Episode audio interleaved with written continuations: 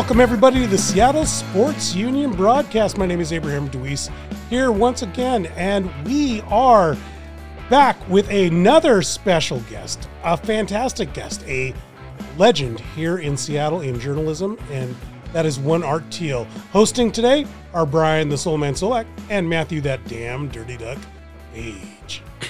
Take it away. Hey, welcome. Welcome, Art. We appreciate you joining us. Hey, I'm thrilled to be here. This is very cool. Thanks for uh, asking me. And uh, as I mentioned, I'm here to bewilder and confuse. um, appreciate it. Yeah. Um, Enjoy being bewildered and confused. we do have several questions for you, but will you tell our listeners a little bit about yourself, about your background? Sure. Um, I'm a pretty much a local. I was born in Montana, but I went to school in Tacoma. I graduated from Pacific Lutheran University and then I uh, got a job working at the News Tribune in Tacoma, taking prep sports on Friday night, which is sort of the classic entree into old school print journalism, and worked my way up, uh, working 40 hours a week at my senior year in college, moved to the Tribune on a temporary job. And then I uh, was part of the part of the ground floor operation at a daily newspaper in Bellevue called the Journal American. And I'm sure uh, only handfuls in the audience will remember the, the JA, but it was a great paper full of um, really top talent that's gone on. Tim Egan of the New York Times, um, Dave Horsey, the uh, political cartoonist, any number of other great uh, contributors were part of the Journal American. And uh, I stayed there for four years until the PI came calling that would be the Seattle Post Intelligencer. I should make make sure that people understand that there was a second newspaper in Seattle until 2008, and I worked at the PI uh, starting as the Mariner beat reporter. That was for a year, and then I moved to the Sonics. I was the beat reporter in the um, early 80s for the Sonics um, at the PI, and then I uh, moved to Husky football before getting a column in the late 80s. So I was I've been I, I was at the PI until its uh, unfortunate murder by the Hearst Corporation, its owners, in 2008. And since then, I have begun an entrepreneurial effort called Sports Press Northwest, a digital only website, news and commentary that I operated, uh, I co founded with my uh, longtime partner, Steve Rudman, who retired a couple of years ago. And just last month, um, I brought Sports Press Northwest to a close because it's time to move on to do other things, other kinds of writing. Uh, you know, it, it was nothing that was bad or wrong about it. It's just that I've been doing daily journalism for a very long time, and the break has been nice. Um, and it basically it just comes down to um, in daily journalism, you're on scan 24 7 um, you never, especially as a columnist, there's no real off season. There's no break. You've got to pay attention to whatever's going on and be able to deliver a topical and hopefully decently researched column in 24 hours or less. And often it's two hours or less. And I would um, imagine that that situation has re- has just only increased, like in today's Twitter age and and and you know 24 hour news cycles. I would imagine that speed has only increased. Well, yeah, the the volume has increased, um, but there's a there's a weird aspect of an all digital operation, which is uh, from a standpoint of linear time, it's instant and it's also infinite because um, in order to populate a site or you know a, a Twitter or Facebook account, you've got to be quick. You've got to put stuff up right away to be fresh, to be relevant, to be topical. But there is also the fact that without a print product to worry about, you have an infinite amount of resources and data at your disposal and no particular time to post relative to a publication. So no print deadline, no daily yeah. cutoff, or he right. You No, can't you oh, can't hit no, three having- o'clock in the afternoon and go okay I, I'm done for the day and because I've hit the print deadline I've turned in my article and I can go hit the bar for a drink and relax for a couple Right. hours. or depending on the size of the story, it may be multiple episodes. So you can Yeah. plan one for 6 a.m. Wednesday, another one for noon Thursday, and a subsequent one for 3 o'clock Friday, depending on what the metrics in your analytics tell you about when readers are paying attention. Mhm. So um, it's a completely different mindset as far as audience connection and reach in digital than it was in print because the print uh, publication date dictated everything. So um, it's not all bad, I don't think. And in fact, uh, unlike a lot of my uh, veteran colleagues who lament the loss of the daily newspaper, you know, and there are certain things about it that I certainly miss, but things are happening and resources are available in the digital world that were not there 10 years ago and certainly not 20 years ago. Excuse me. And so the upshot is there's a lot of good journalism being done in different ways than before. But it's also a little more disposable now because it's really hard to keep track of all the platforms for the average news consumer because you've got now you've got access to the New York Times and the LA Times and the Seattle Times and Sports Press Northwest and various other platforms. And it begins to be difficult for the news consumer sometimes, unless you're just wedded to one or two sources. And it becomes confusing, especially when social media has not only no standards for news gathering, but no um, but no uh, accountability in terms of having readers uh, having users provide their identities. Mhm. So anybody can say anything, Yeah. and it's up to the user to discern. Well, it, it it's it's become. I mean, it, it's a situation that I think we've run into ourselves with with Seattle Sports Union, where there's an oversaturation, like you're saying, of of, of just you know news. There, there's there's the guys who are you know got to get it, got to get out, got to get it out, got to get it out. Twitter, every you know three seconds something new breaks. We've got to have them be on the cutting edge. But I think I think it opens the door a little bit for more thoughtful journalism, more investigative journalism. Like you said, there's a lot more information and tools available. Uh, so you so examples off the top of my head, like uh, I mean, I'm I'm a subscriber to the Athletic. They have they have a lot of, of of really well thought out, really good journalists who really put in and do some thoughtful, deep researched, really well in, investigated articles that maybe didn't have the bandwidth available before. I mean, it's a different market, I guess, is what I'm saying. Well, it's uh, it's I, I I've admired the athletic because they they have been the best at assembling the talent and the tools Mhm. to present a quality product, and it's also ad free. Mhm. But the double and to that is it's never turned a profit. Like, if you don't Um, count the sale that they just yeah. made, they got Yeah. bought by the New York Times. Yeah, Like, and they, they've done a smart thing. They they bought it. They got the best partner available. You know, and good for them. Uh, but they still haven't turned a profit because they decided to go ad free and count all on subscriptions. mhm. And I think that's you know I, I, it's a noble effort. That's basically what I did. I, I made my site voluntary subscriptions, and it got a lot of people to subscribe on a voluntary basis. Mhm. I didn't make it mandatory because I've always felt like that is something that I, I think people's subscriber money, uh, I should say, user subscriber money should go to, I think, important projects and important news sites like the New York Times or other quality publications. And sports, I'm not saying it's not important, but I am saying it's fun and it's about games and the people that play them. And it's not a critical part of our lives and political system. So I'm a big fan of paying subscriptions to a lot of news sites, and I do.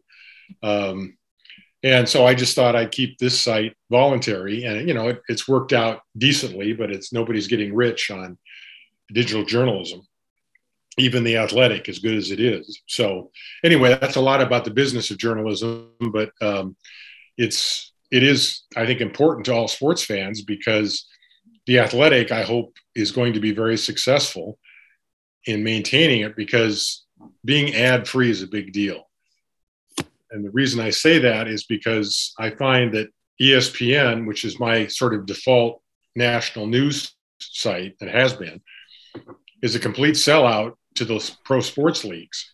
And it's, um, there's a lot of their stuff is quality. There's great writers there, and I'm, I'm not knocking the individual, but they're partners with the league. Yeah. So is Fox Sports. They're partners. And and the leagues are monopoly operators. Mm-hmm. And ESPN isn't even a, you know a monopoly per se, but they're the biggest SOB in the valley, and um, they dictate terms and conditions. And the best place to see that is college sports, because college sports aren't organized in the way of pro sports. And the upshot is that the college scene is being dictated to by ESPN. That's, you know, Oklahoma and Texas didn't go to the Southeastern Conference first and say, hey, do you want us in your league?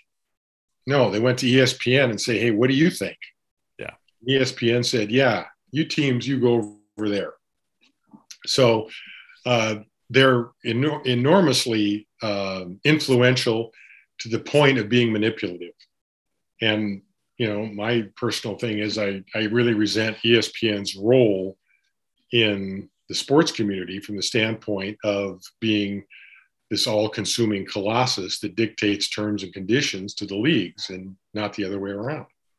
You think, yeah. So you you think journalism should be objective, not Yes. tipping the scales like ESPN is obviously doing with the SEC and college. Right. I, I, I, I, I think that there's a problem when broadcast entities partner Yeah.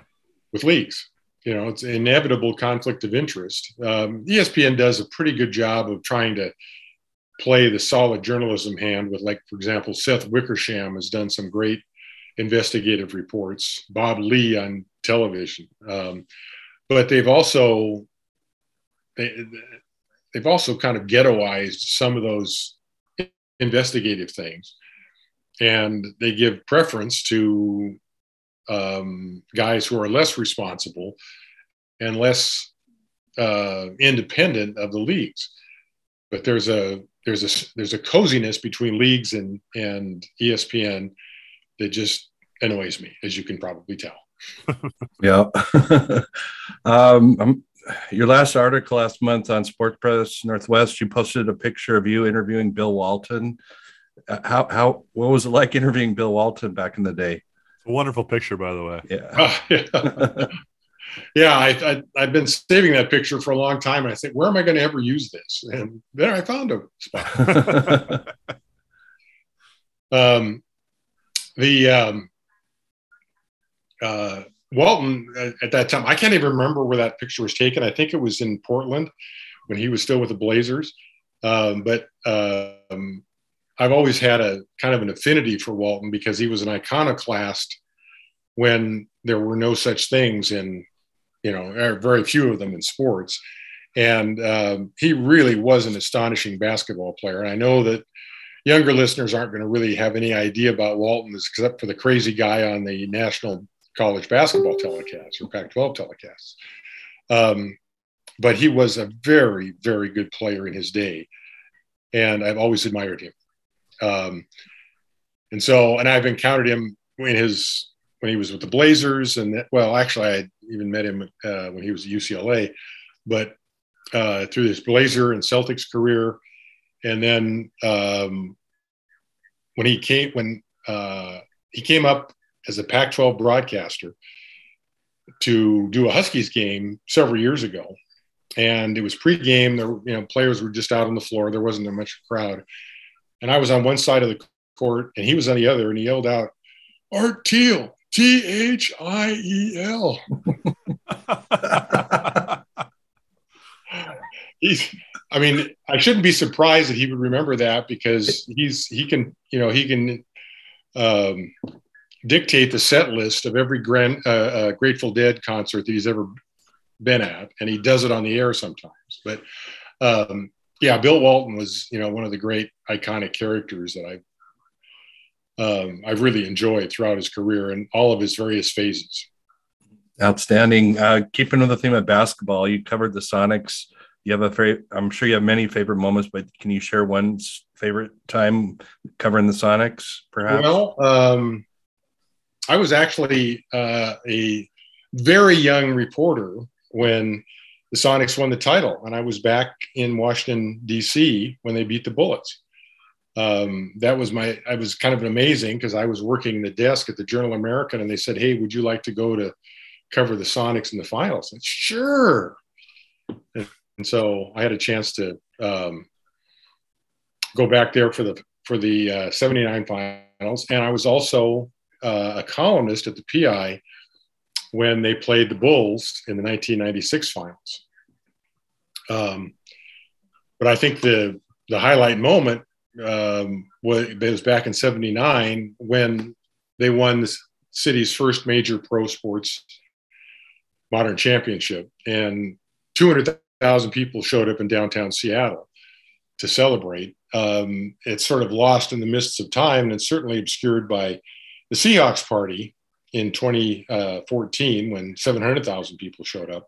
But nevertheless, for a young guy who was just breaking into the business, to be a part of that celebration, it's been uh, it was wonderful, and I'm still in touch today with some of the Sonics people who are still in town here uh, Jack Sikma, Fred Brown, Slick Watts, Bill Russell. They're still here um, from that early era.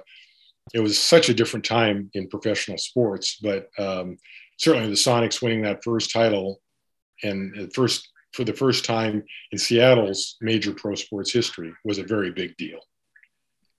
That's awesome. what a great memory. Um, continuing on with the Sonics, do you think they'll ever come back? Well, yeah, I think they will, and certainly having the arena here.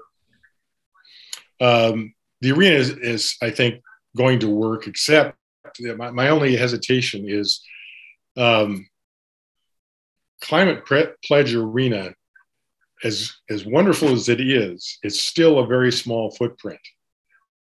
Um, they, they doubled the size, but it's probably, I would guess, the smallest arena in the league still, or close to it. And besides the physical footprint, uh, which limits the locker room size downstairs and a lot of some of the some of the other amenities, um, it's going to be hard to fit a 40 game regular season into the winter sports calendar when the arena operators make more money from concerts than they do from pro sports leases. So I think it can be doable because Tim Leiweke wouldn't have gotten, and Tim Leiweke is the uh, is the um, uh, uh, the brains behind Oak View Group who built all this, and I don't think he would have made an arena too small. But my understanding is from talking to sources who are familiar with the dealings is that um, Leiweke wants the ownership of the uh, NBA team to come from within the group that owns the Kraken, mm. David Bonderman and others. Um, so that's going to be a big deal um, as to who owns this team because an outside party is going to bring an NBA team in here, could bring an NBA team in here, and and they're going to get second priority on winter sports dates. So that's not necessarily going to be a comfortable thing. But if it's if the ownership of the Sonics emerges from the group owning the um, the Kraken, then they're all part of the group. They all share in the revenues from the concerts and the other leases. So, anyway, long story short, I think they're going to come back. I think it will probably be after 2025 when the new uh, contra- uh, the television media contracts are renegotiated on the upward scale, and the other pros, the other league, uh, the other teams in the league will be willing to cut in two more teams for the share of the pie, not before 2025, but shortly thereafter. Okay. Um, moving on, you and I have a mutual friend, Dan Branley. Um, yes. we, we both seem to think that you're more of a fan for, for of UW than Wazoo. Why is that? well, uh, tell Dan and your listeners that uh, it's been a long, long time since I've cared about an outcome of a game. I, that's what happens in journalism. You don't cheer for outcomes; you cheer for good stories. Yeah. And uh, whatever story is good is what I'm pulling for in a game. And also, I'm pulling for no overtime, no extra innings, that sort of thing. Surely a selfish interest. So, if, whatever team is leading 3 2 going into the bottom of the ninth, that's the team I'm cheering for. so, um, but as far as uh, WSU and UW, um, the only thing I can say is, uh, about that is that I have to say Washington State sports has been a target-rich environment for sarcastic sports columnists for many years. Yeah.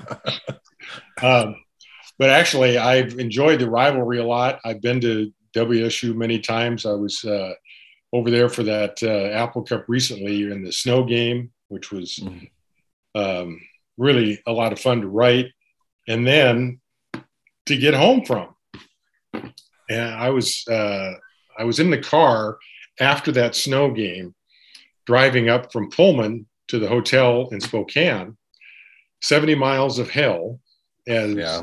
it got snow. And I, I, fortunately didn't have to drive. Uh, a young friend, Christian Caple, who's the UW reporter for the Athletic, hmm. was driving.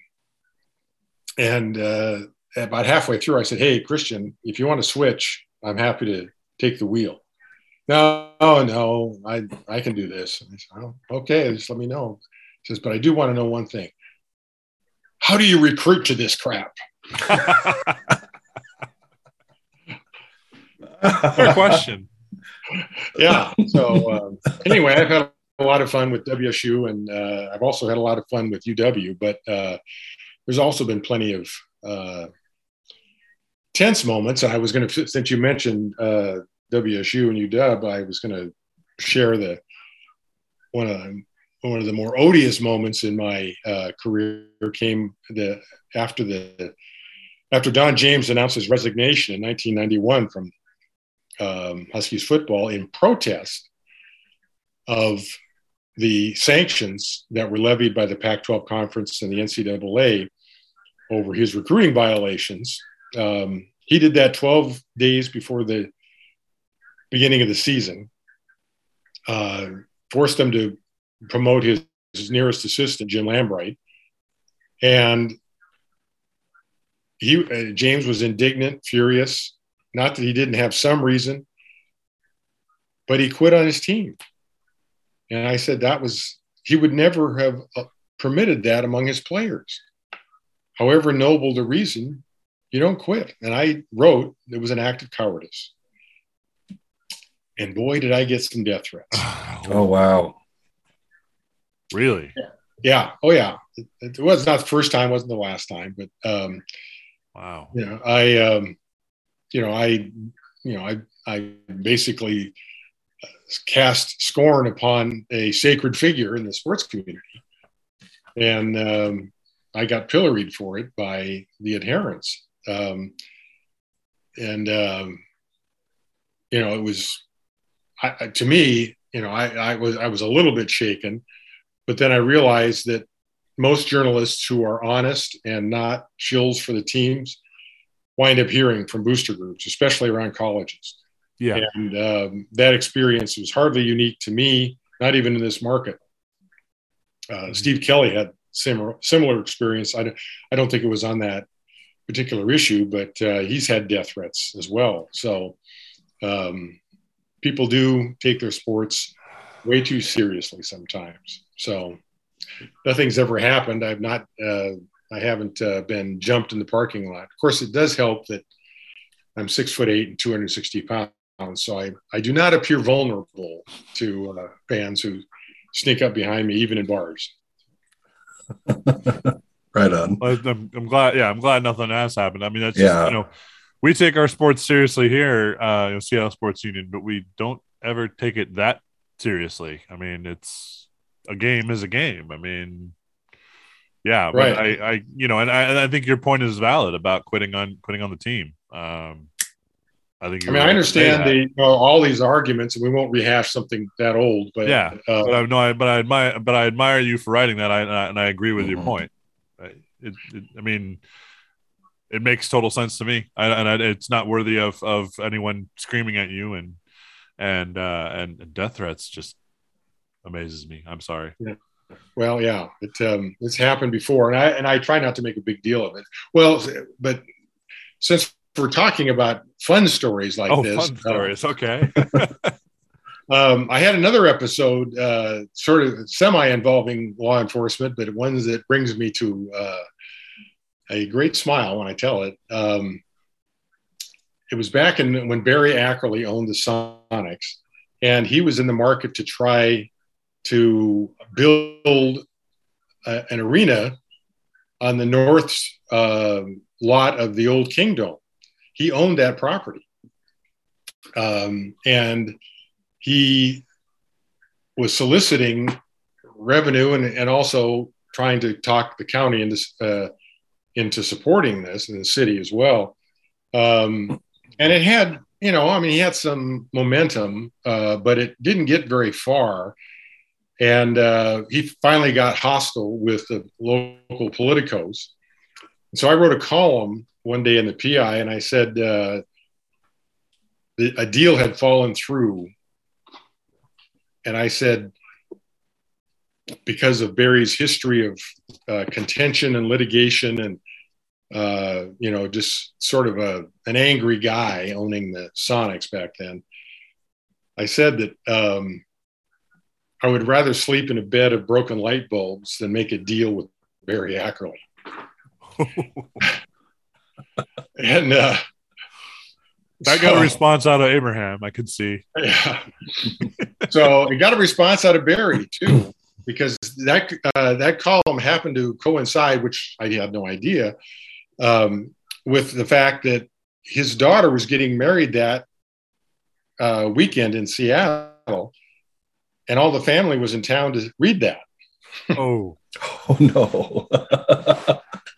and so they're going up, Uncle Barry. What does this mean? and it also coincided with the uh, annual NBA draft, which was early June then, and at that time, the Sonics were uh, run. I, I, think Bob Whitsitt was in charge, and um, uh, the the the event was going to be at a hotel ballroom in downtown Seattle. I, I think it was maybe at the Westin or something, and they were going to have a a public event where people, you know, could have balloons and cookies and whatever, and uh, and then announce the picks, and then there would be a private portion where um, the Sonics uh, brass would meet with the media for interviews. And so there was a public private portion, and I got tipped by a cop who I knew who was around the team a lot. He said, um, Art, I want, I, you know, I shouldn't be telling you this, but just for your own benefit and probably my benefit too, because I don't want to have to do this. But Barry's ordered that if you step in from the public space to the private space, I have to arrest you for trespassing. oh my. so um, I said, really? Yeah. I said, yeah, just, you know, just so you know. I said, I can't believe the Sonics are going to allow this. And I said, well, that's, that's my orders. You know, he was being, he was being hired as an off duty security person. Yeah. Um, so anyway, I appreciate the, t- the, tip, and I so I, I, went to my boss and I said, "Hey, look, um, this is what I've been told," and, um, and my boss looked at me, he smiles, and, I said, "Well, what do you want me to do about this?" And he said, "Well." don't forget to take a toothbrush with you in case you have to spend 24 hours in jail. when you say you're bailing me out, yeah, yeah. maybe. So anyway, um, I went the next day to the draft, knowing that this was possible. But a couple of the Sonic staffers who knew what was up came up to me and said, Hey, Art, um, we'd like to avoid a scene here. So, how about anybody that you want to interview? We'll bring them out to you. Just don't go in the private area here. And, you know, I said, that's fine. You know, I, I wasn't interested in the headline or doing anything uh, about me. So it worked out. But as that tension moved on into the regular season, Barry Ackerley revoked my season pre- press credentials Ooh. along with Seattle Times columnist Steve Kelley. And David Stern intervened. And yeah, uh, it wasn't until, uh, uh, well, what David Stern said was they, there was a, they passed a rule saying that no member of the media who has been credentialed previously can be denied uh, access based on anything he or she has written. So, as it turns out, there was there are it was in the NBA bylaws a rule known as the Art Thiel rule. oh no! so uh, Barry's one little vengeance bit was that uh, on the sea on the, on the uh, night of the season opener, and this is still middle '90s, he told uh, he said that Stern didn't have to tell him where to put me. So st- uh, the, the press seats reserved for Steve Kelley and Art Thiel were at the top of the catwalk in the old Coliseum at the peak of the roof. Oh, jeez. The nosebleeds of the nosebleeds. Yeah, uh. yeah, and uh, and I've never I've never been up there, but it, it's you know it was a it's a place where maintenance workers go up all the time, so it's mm-hmm. structurally sound, and you know there's no danger. But if you've never been up there before, it's uh it's a you know kind of a walk where you need the old adult depends. But um, I got up there, and uh, and Steve and I were both looking at each other, and you know uh, you could see the little WTF question mark bubbles above our heads. and uh, and but as we as the game progressed, it was actually kind of cool because you're up there at the at the pinnacle, right above the uh, uh, center jump, and you get a completely different perspective of the game from up there. And um, so I, I, I was proudly came down after the game and saw some Sonic officials and said, "Hey, that was so cool. Can we do that again? but uh, they apparently uh, uh, more cooler heads prevail in the Sonics front office, and they finally said that was a one-time thing. You're back on the floor. Never mind. We they made their point. Yeah, you know. So anyway, fun uh, stories to tell about uh, the old days. That would not happen again, but uh, yeah, I'm actually glad it wouldn't. Um, you, you, are an author. I know you've written at least two books. Um, the bestseller out of left field back in, I believe, 2003. What inspired you yes. to write that one? Yeah, that was a, a pinnacle moment in my career is to mm-hmm. write that book because it was a, a regional bestseller. And um, I, I made a deal with the Mariners. I said, uh, I'm going to write this as a journalist, not as a, uh, as a columnist. So I'm going to leave my opinions out but I want access to the people and the decision makers who pulled all of this together. This, again, for listeners who don't know, um,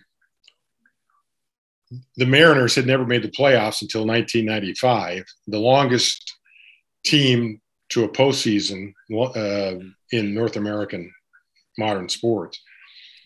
And um, and then they were in there in the playoffs four times in seven years, and out of that success came Safeco Field, um, the new. And then they started the cycle all over again. Yes, another twenty-year drought. right now. yeah, there was that little window of, of uh, Lou Piniella there in uh, 95 to, yeah um, it was really a lot of fun and it's been so long now that i have i, I tell some younger fans who weren't around for any of this that um, as intense and as exciting as the Seahawks were in their apex Legion of Boom years, and uh, you know the crowd is really altogether remarkable. I said it's even better civically, emotionally, psychically when a baseball team is fully engaged because it's daily. Mm-hmm. And we experienced a little of that at the end of last season. Oh, yeah. The, the final three games at home were very cool. You know, people got jazzed about what was going on. Um, you know, there's still a lot of cynicism, still a lot of skepticism. I understand that. And we're still dealing at that point with lingering COVID. But people said, the hell with that, and pulled off their masks and screamed, believe, you know, off of Ted Lasso's uh, uh, meme. And so um, I've often said that I think that 95 run to the playoffs was the most intense, ecstatic period in Seattle sports because you had these colorful personalities, you know, Junior Griffey and, and uh, Jay Buhner and, and Randy Johnson and um, Alex Rodriguez, really quality apex players. And you had an incredibly noisy building in the Kingdome that for all its shortfalls and all its, you know, lack of cosmetic beauty, was a hellhole for visiting teams. When uh, and it was even the as loud as um, the football field gets these days are used to. Um, it was even more intense with the Kingdome when the Mariners were successful, and so I I tell people wait for the day when the Mariners are in a real race starting with Labor Day. Mm-hmm and they've got good players and credibility. That September is going to be electric at the new ballpark. You know, maybe that'll happen this year. You know, uh, it's not beyond the realm. But that that period in '95 was like nothing I've experienced, and um, and was also I, I have to mention this since you mentioned the book out of left field. I go into great detail about what it was like at Yankee Stadium for that ALDS playoff series in 1995 when the Yankees went up two to nothing, and the Mariners came back and won three straight to advance to the ALCS. Um, lost in that recollection was the fact that the Yankees had not been to the playoffs in 14 years prior to that series. And that was the the era of George Steinbrenner at his worst, tearing down teams, firing managers, you know, doing all sorts of crazy stuff. And so this was the Yankees' first shot in a decade and a half. So that crowd was primed like I've never seen it. And I describe in the book how intense it was. Uh, Woody Woodward, who used to work for the Yankees and was general manager at the time, got out of the uh, limo with other Mariners officials, and he told them, "Just be ready. You're not going to believe this, and if anybody gets hurt, let me know." And they went out the players were talking about this, and I quote Junior and Buhner talking about how rowdy and rude the fans were. They were throwing batteries. Mm-hmm. They were uh, throwing cups of urine. They were uh, chanting very irreverent stuff in the outfield. And they were throwing things at Buhner and Griffey and chanting at them. And I, I, I, I do have uh, rules here on the uh, podcast about uh, profanity. I, mean, I don't know that. Right ahead. well, okay, he said. They began ch- chanting Buhner takes it up the ass. Oh. Doo-dah, Buhner takes it up the ass. Uh-huh. And I remember I, I couldn't quite make out the words, but they uh, Buhner told me later for the book what it was. Mm-hmm. But I remember a moment in the outfield looking out there when uh, Buhner was in right, Griffey was in center, and they both had their gloves over their mouths. They were laughing so hard at the chanting. and uh, and they got especially they got especially furious with Buhner because they were throwing coins at him in between batters. And he was going around picking up the coins in the outfield and sticking them into the folds of his glove.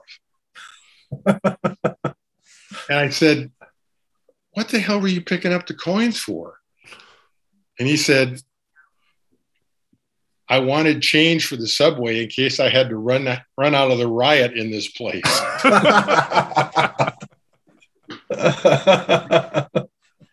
Great. yeah. yeah, it was uh, it was really an intense period, and that was the first uh, um, two games were just like that wall to wall intensity, and of course the Mariners lost both, and it looked like it was bad, and and uh, you know, and then they came back to win the last three. So that is, you know, in terms of the five a week of, of sustained intensity, that was my apex moment in Seattle sports was following that series back in New York, mm-hmm. coming to Seattle, and the the the final touch was after Game Five, after the celebration on the field, and after everybody was gone. I had somebody tell me who was on the edge of George Steinbrenner's entourage. Steinbrenner walked across the field by home plate on the way to his ride and he said to the group around him, as he looked around at the Kingdome, he said, This fucking building beat us. True. you know, and so I, I, I, that anecdote, I, I salute the sports fans of Seattle for that one, for as denigrated as that building was, and you know, and it only lasted 24 years it served a high purpose in October of 95, and Seattle fans should be proud of that moment. Absolutely. Why isn't Lou Piniella in the Hall of Fame as a manager? You know, I that's a good question, and I think it still could be done. You know, because they've got so many committees now that um, go through the one uh, the the just misses and somehow get them in. I I don't know why obviously he won a World Series, and his story is his success in Seattle is just such a tremendous story. But I don't think a lot of the national writers fully appreciate what he did in ten years here. Yeah. Um, I have to say that Lou Piniella. There are two figures that I stand at, that stand out to me in my career as larger than life: Lou Piniella and Marshawn Lynch. Hmm. And um, I don't say that about anybody else, but there there was a there was a mystique, there was an aura about both of those guys that transcended their you know their their statistics and their numbers and just made them very special people. And i think uh, anybody who had an opportunity to be around either guy for you know a sustained period would know what i'm talking about just really special people. Yeah, so I was, I was sorry, just uh, I was going to say your last uh, article there on on Sports Press Northwest. You, you refer you, to a anecdote when Lou Piniella was packing up to leave Seattle after ten years, and he was packing up, and he and he, you were the only uh, his visitor in the room. He was standing there in his underwear, and I'm mm-hmm. curious. Mm-hmm. how many interviews did he do in, in his underwear over the course? Was Well- it just because you were his buddy and you'd, you'd known him for 10 years and it was like whatever? Or I would guess probably 150. he just didn't care? It was just that was part of his mentality. Is his, Yeah, his well, character? that's what it, that was just a little aspect of what endeared Lou the media. You know, the fans couldn't quite see it, but um, it was forever. Uh, you know, back in the day when you could just sort of walk into the manager's office, Mhm. um, and I did, and other reporters did. It wasn't anything special with me. Um, and Lou would be had his long socks on with his feet crossed up on the desk. He had the New York Times crossword, had his reading glasses down on the tip of his nose, and had one cigarette in his mouth and another in an ashtray. and he's just, you know, casual as heck. And yeah, come on in, have a seat, you know. and uh, and we just, you know, just shoot the bull for five minutes or 45 minutes or whatever he had, you know, it was just um, it was a great experience because he was so um, he was so confident in himself. He was so you know. I mean, this may sound strange because we've all known the tantrums where he's out of control, but that's a different thing. Lou understood the game, the people, his role, and human relationships in a way that I've rarely seen other managers. Um, but it's also you know, it just it just endears him to everybody who was around him. There was Jay Buhner and, and Lou loved each other, but there was an episode I recount in the book out of left field where Buhner's in a hitting slump, and Lou demotes him from cleanup to sixth, and Buhner sees it posted in the clubhouse, and he goes into Lou's office to confront him. Lou, um, he's got you know same thing: crossword puzzle, glasses down, cigarettes, underwear, and uh, Buhner goes, "Lou, what the fuck?" and Lou looks up at him and goes, "Who the fuck are you to ask me what the fuck?" and, and it deteriorated in there from from that point into a shouting match, and uh, people started rushing in and pulling them apart. But uh, it is just such a it was such a treat to be around um, a guy like Lou, whose intensity was so sincere, yet he never bore grudges. You know, you could always, I mean, if he as a manager yelled at a player it was purposeful Mm. and um, it was not not ever held against you know he he always felt like and he said this uh, in the book he said i want to push these guys as hard as i can in spring training and during the season so they'll be ready for when the real pressure comes in the fall.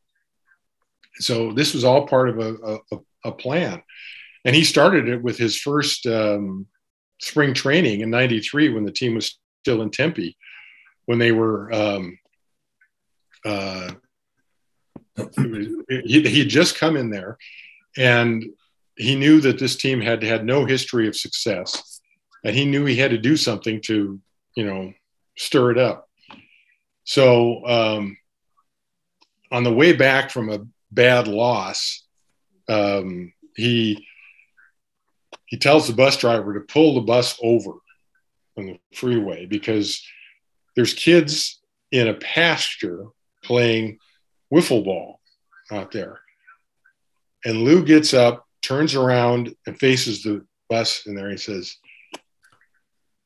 If we play like we did today, I'm taking these kids to the game and I'm making you walk your asses home from here. and then uh, a little later on in that spring was the famous episode where he um, walked into the clubhouse after another desultory loss and he saw the the typical spread, you know, sandwiches and uh, cold cuts, potato salad, whatever. And he tipped over all the tables. This is not a goddamn restaurant. This is not club med. You're here to play ball, and you're not going to eat until you do play ball. Mm-hmm. You know, and everybody's looking around at him like, you know, is this guy nuts? What, what's going on here? But Lou needed to establish himself mm. as the most intense guy that they'll ever work for. Mm-hmm. And he wanted them to take him seriously as a manager, but he also wanted to know he had their best interests at heart, which is why he never held a grudge. Um, the after a teardown in one, you know, one day a, a, player could come in and say, "Hey, geez, Lou, I'm, I'm sorry about what happened." Said, nah, nah, forget it, forget it. You know, today's a new day, and that really went over uh, a lot of people, including uh, oddballs like Randy Johnson. You know, and uh, and you know, Junior was obviously a character unto himself and not an easy guy to manage. Mm-hmm. Um, and uh, but I think Junior and Lou had a tremendous amount of mutual respect and affection, and a lot of I think a lot of the Mariners' success was was due to Piniella's ability to extract the best out of uh, eccentric characters like Junior and Griffey and um, A Rod, and basically keep them apart so they, their egos wouldn't tear each other apart and tear tear the club down. So that's really one of the you know one of the hallmarks of his tenure here that probably goes underappreciated is that he did the best managerial job I've ever seen in dealing with provocative, controversial players who had huge egos, and he managed it very, very well. Well, and he also did the. You mentioned, you know, the tantrums that all the fans saw, and the ad, really what he was doing is advocating for his players against the, you know, from front of the umpires, and you know, taking first base home with him or whichever base. It, I forget which base it was. Uh, on occasions, my my question to you is: uh, Do you think we'll ever see a quarter a, a, a, manager quite like that again? We we in this league nowadays we don't seem to be seeing that anymore. You know, that style is the intention well, gone from a managerial standpoint. Well, I think you know Dave Roberts with the Dodgers is a little bit on that order. You know, I mean, he's not Lou. Nobody's going to be Lou. I mean, that's yeah. Oh, well, yeah. But I think, um, well, one one of the things that drove Lou out of Seattle was that he couldn't get along with upper management, specifically Howard Lincoln, CEO, and that's where the the clash was, uh, and it always will be for a guy of as strong as strong-willed as as Lou was. Uh, he's going to be a difficult guy for whoever's above him to deal with, and that's why increasingly as the clubs have gotten more uh, expensive, payrolls have gotten higher, the money is more important. A lot of owners and general managers hire guys who are easier to manage. Won't rock uh, the boat.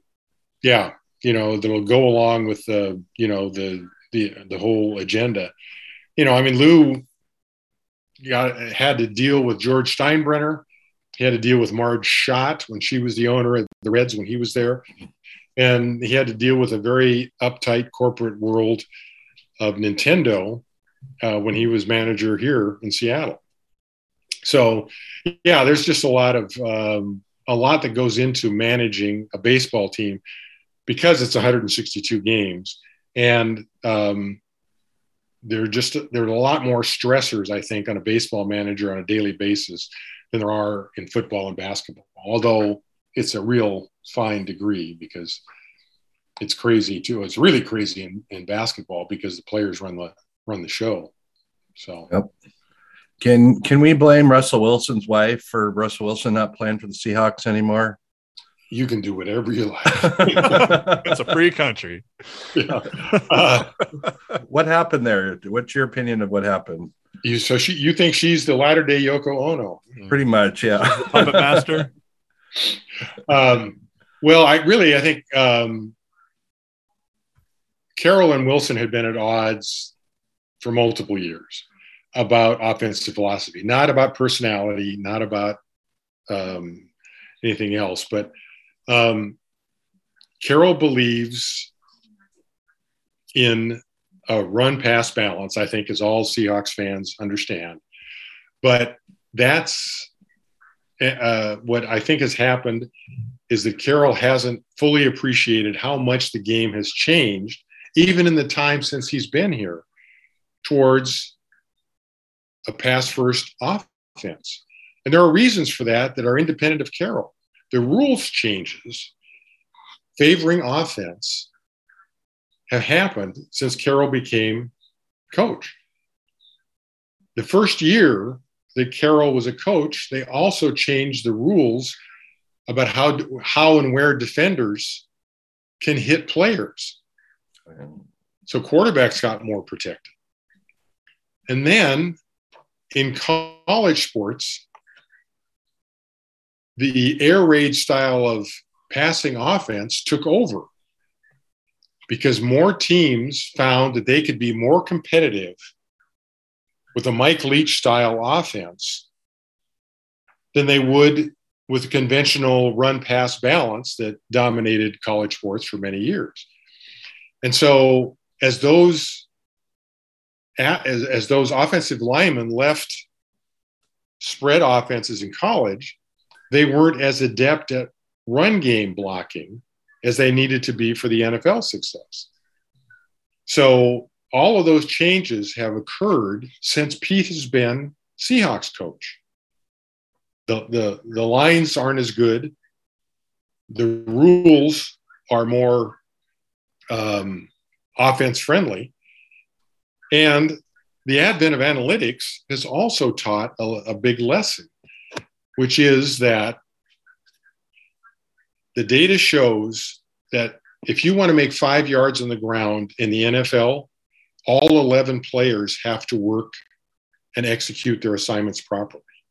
If you want to make those same five yards identically in a passing game, not everybody has to do everything right.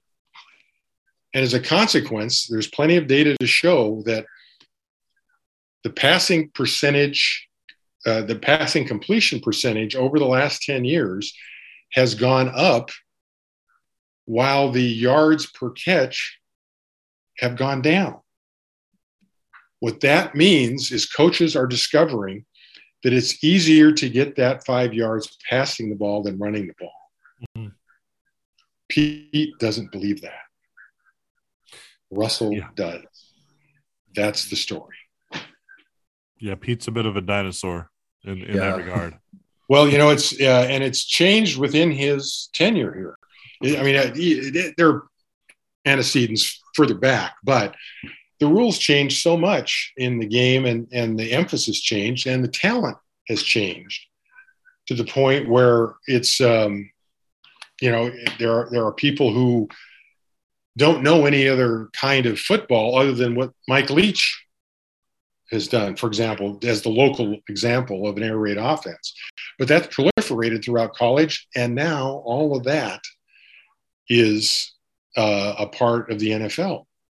And so other coaches have recognized that, and Pete is firmly in his formula.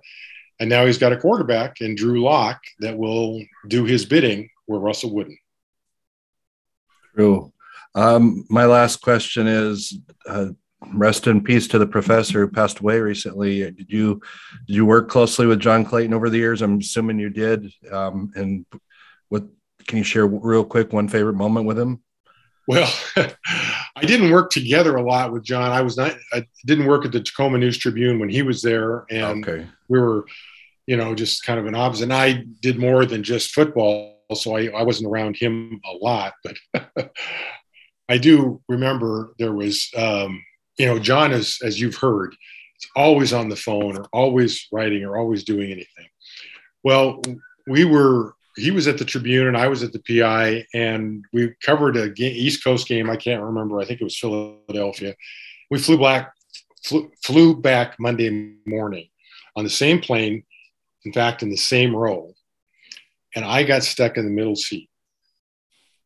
And John had the aisle But when I'm in a middle seat, I tend to spill over into the other seats. And uh, it's not John's fault. It's not my fault. It's the airline's fault. It really pissed me off. Um, but I was so I, I crowded John so much that he couldn't even get his uh, uh, uh, table down, so couldn't set up his computer. And I finally, eh, eh, it was four hours lost to John, and I don't think he ever forgave me for oh, no. four hours. I remember as as we got up, he finally we were getting out of our seats and getting bags and heading down the aisle, and I and John got on his phone, and I could hear him like four people behind me say, "Yeah, God, I, I'm I'm just so far behind. I had to sit next to Art Thiel. I couldn't do a damn thing."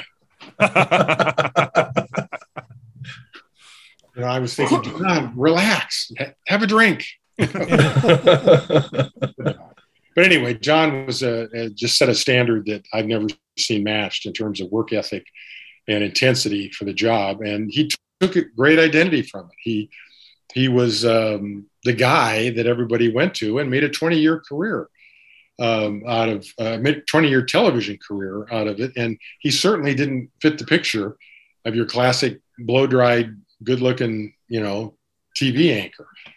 And I think that endeared him to the audience.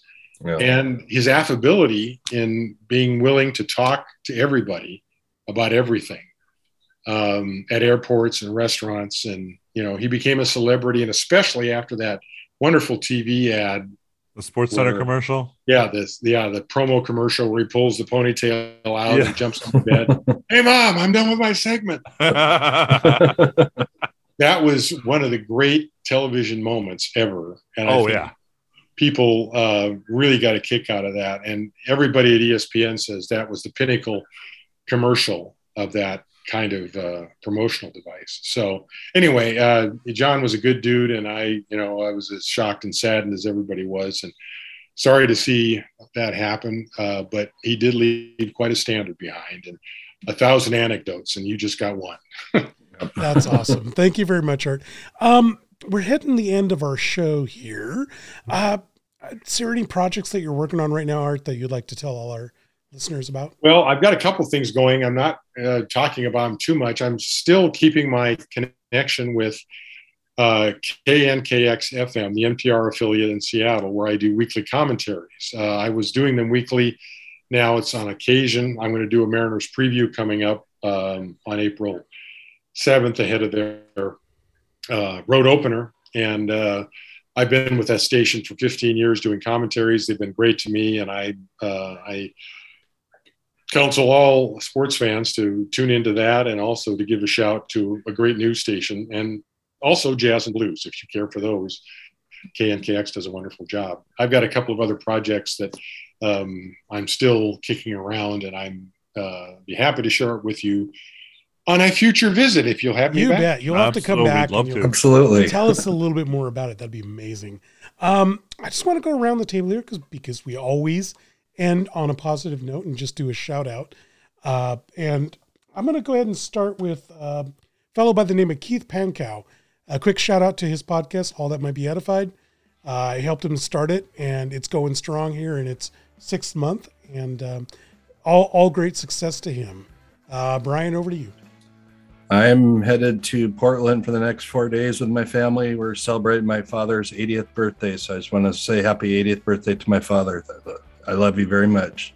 Awesome. Wow, congratulations. That's a Thank great you. thing. Happy birthday, Papa Solack. Thank you. Matt, over to you. Uh, I will. I will have to give a, a shout out or, or a prim a promo. Uh, Everett Aqua start next Friday of home opener for the weekend. Uh, we're going to be there. That's the three of us at least for uh, for uh, doing some tailgating and covering some games and getting meeting some players for the first time and and uh, we're really looking forward to it. It's been a very long off season. Uh, get down there to see the see the Aqua Sox, see the future Mariners. Now, now yeah. high high single A. Aqua oh, and oh yeah, now high single A full season, and uh, apparently we're going to have their uh, their media guy Mike McCulloch, who is also the manager for the uh, Everett Merchants, on the show next nice. week. Cool. And uh, last word to you, Art. Well, I'm going to give a shout out to one of my all time favorite uh, Seattle athletes who just got hired today. Bobby Wagner signed a five year, $50 million contract with the Los Angeles Rams. I realize that's fingernails down the blackboard for Seattle Seahawks fans, but I'm speaking to about the man personally. Um, Bobby is one of the um, most solid, bright, um, confident, and um, forward thinking players I've ever been around. And he deserves to be in the league as long as he wants.